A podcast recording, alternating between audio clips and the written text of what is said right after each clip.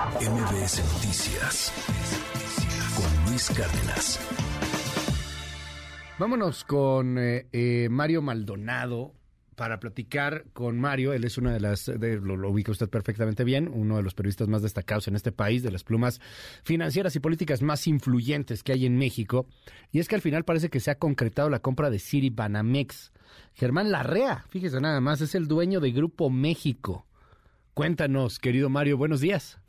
Mi querido Luis, qué gusto saludarte a ti al auditorio. Pues sí, mira, ayer se dio una reunión entre la CEO global, la directora ejecutiva de Citi, de Group en Estados Unidos, con el presidente López Obrador, vino acá a Palacio Nacional, de hecho se adelantó porque se tenía presupuestada esa reunión para hoy o para mañana, pero bueno, fue ayer miércoles, y obviamente se habló del tema pues de Banamex, la venta que anunció desde febrero del año pasado este grupo eh, estadounidense, dijo que quería desinvertirse de México como lo está haciendo en otros países y puso a la venta el negocio de Banamex, es decir, el banco, eh, pues uno de los más longevos o el más longevo de México, tiene una historia pues muy importante y no solo es el negocio de retail como se le conoce, es decir, las operaciones al menudeo, la banca que conocemos eh, cuando vamos a las unidades, a los cajeros, eh, todas estas transacciones. Además está la, la FORE y un patrimonio cultural muy importante que tiene la Fundación de Banamex.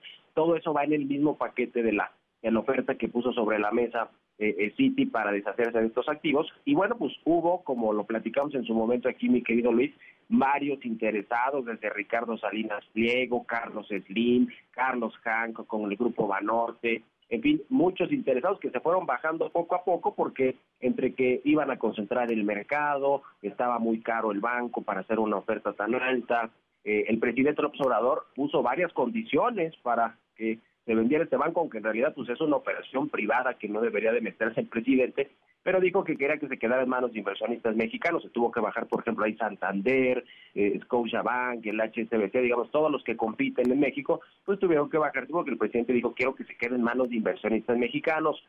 Dijo que deberían de estar al corriente con el pago de sus impuestos, que no quería que se, que se eh, eh, digamos, destituyera a la gente cuando se hiciera la fusión con otro banco o sea, que se corriera mucha gente de Banamex, en fin, como sucede cuando se, fusionan los bancos, en fin, todo eso fue desmarcando eh, eh, o, descartando más bien a muchos de los tiradores, de los interesados, y, se quedaron solamente al final Germán Larrea, que es un empresario minero, un magnate multimillonario, propietario del Grupo México, es el segundo multimillonario más importante del país para que entendamos el nivel que tiene Germán Larrea, y también se quedó Daniel Becker con el grupo MIFEL, que es actualmente el presidente de la Asociación de Bancos de México y que trae o traía en su momento a varios fondos internacionales que estaban interesados en acompañar una eventual oferta de este empresario mexicano. Finalmente se bajó a finales del año pasado y quedó Germán Larrea, este multimillonario eh, de, eh, de las minas que tiene el Grupo México. Y pues ahora lo que se dice es que está levantando dinero que tiene, digamos, una, una línea de crédito o contrató un crédito de hasta 7 mil millones de dólares con diferentes bancos extranjeros, pues para capitalizarse y hacer esta adquisición. Ahora, la verdad es que Germán Larrea propiamente tiene mucha liquidez. Les decía que es uno de los multimillonarios mexicanos eh, a través de su grupo México y muchos otros negocios. Es el dueño de Cinemex, por ejemplo, eh, de, de otras mineras, además del grupo México. Están los ferrocarriles, eh, con, con eh, Ferromet y Ferrosur, es decir, es un magnate muy diversificado, está en el negocio energético. Y bueno, pues se dice que está levantando dinero, que 7 mil millones de dólares, no es lo que va a costar Banamex, se dice que, que estará la oferta final entre unos 10 mil y 12 mil millones de dólares, que fíjense que fue lo, lo que lo vendió en su momento eh, los empresarios mexicanos, Carlos, este, Alfredo Harpelú y este Roberto Hernández, se lo vendieron a Citi hace poco más de una década, se lo vendieron en ese precio. Ahora, era diferente el tipo de cambio, ellos ya hicieron negocio con Banamex durante muchos años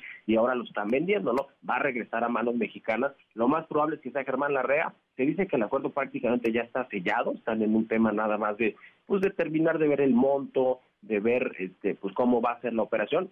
Citi dijo que el primer trimestre de este año era clave para que se anunciara y parece ser que con la visita de Jane Fraser, la CEO global de Citi, al presidente López Obrador, que está aquí en México para reunirse con eh, eh, funcionarios eh, de, de, Banamex o de Citigroup en nuestro país, pues seguramente en los próximos días podrá por lo menos hacerse el anuncio de un acuerdo inicial entre Germán Larrea, su Grupo México, y, eh, y Citigroup, pues para que le entregue en charola de plata a Banamex, mi querido Luis.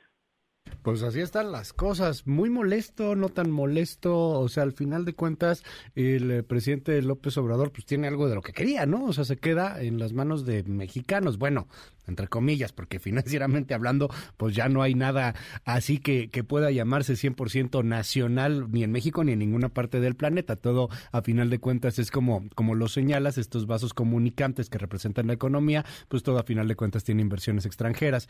Pero, pues no sale tan mal. ¿O sí? No, no, no, yo creo que el presidente va a quedar contento, va a decir yo y dirigí de alguna manera esta compra y, regresó a manos mexicanas y va a, digamos, a salir a presumirlo seguramente, pero eh, dices algo muy importante, a ver, muchos de los inversionistas interesados, por ejemplo el caso de Banorte, que es una empresa, es un banco mexicano, pero que está colocado en la Bolsa Mexicana de Valores y que sus inversionistas principales son fondos extranjeros, es decir, eh, y, así sucede con todas las empresas que son públicas y que cotizan en, la Bolsa Mexicana de Valores o en la Bolsa Institucional de Valores. Es decir, tienen mucha inversión extranjera, así que no se puede llamar 100% mexicanos aunque tengan su sede aquí y aunque las marcas hayan eh, crecido y nacido en este país. No, y, lo mismo va a pasar con esta oferta de Germán Larrea, porque su Grupo México es uno de los más grandes de, de, la bolsa, está colocado en la bolsa, tiene muchos inversionistas extranjeros y se dice que incluso esta operación sería a través del mercado de valores. Una opción de Banamex que, que, puso sobre la mesa es que, es decir, a ver, si no vendo, yo voy a hacer una oferta pública de acciones en el mercado, es decir, pues voy a vender de a poquito a varios fondos y de todos modos voy a desinvertirme de, de, la, de la operación en México. Esa era la segunda opción, ahora parece ser que va a ir los dos planes, sí se va a quedar, eh, digamos, con la mayor parte del negocio Germán Larrea, el negocio de Banamex, pero lo va a hacer a través de la bolsa, es decir, finalmente a través de estos inversionistas extranjeros, de estos grandes fondos.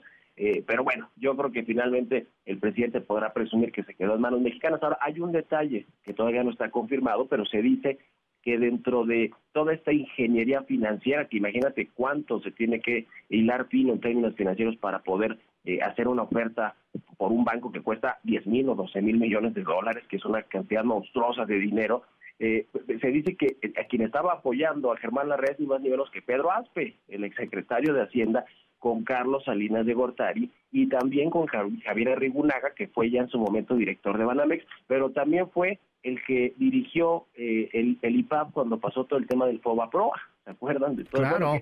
el IPAP después del FOBA-PROA. él fue el encargado de, de, de ayudarle a los bancos a salir de las quiebras y de las crisis, es decir, pues si el presidente observador eh, se entera de eso, yo creo que no va a estar muy contento, ¿no? Que, que, que, estén ellos metidos en la operación. Eso se dice, no está confirmado, pero se dice que sí estuvieron participando en todo este due diligence, como se le llama, para hacer la, la oferta final que puso sobre la mesa Germán Larrea. En fin, en fin, son estos negritos en el arroz que yo creo que el presidente ni mencionará cuando anuncie la transacción, Luis. Te mando un abrazote, Mario, y te seguimos ahí en tus redes. Estoy en Twitter, en arroba Mario Mal, y también en la cuenta arroba el CEO con toda la información financiera. Un abrazo y muy buenos días. MBS Noticias con Luis Cárdenas.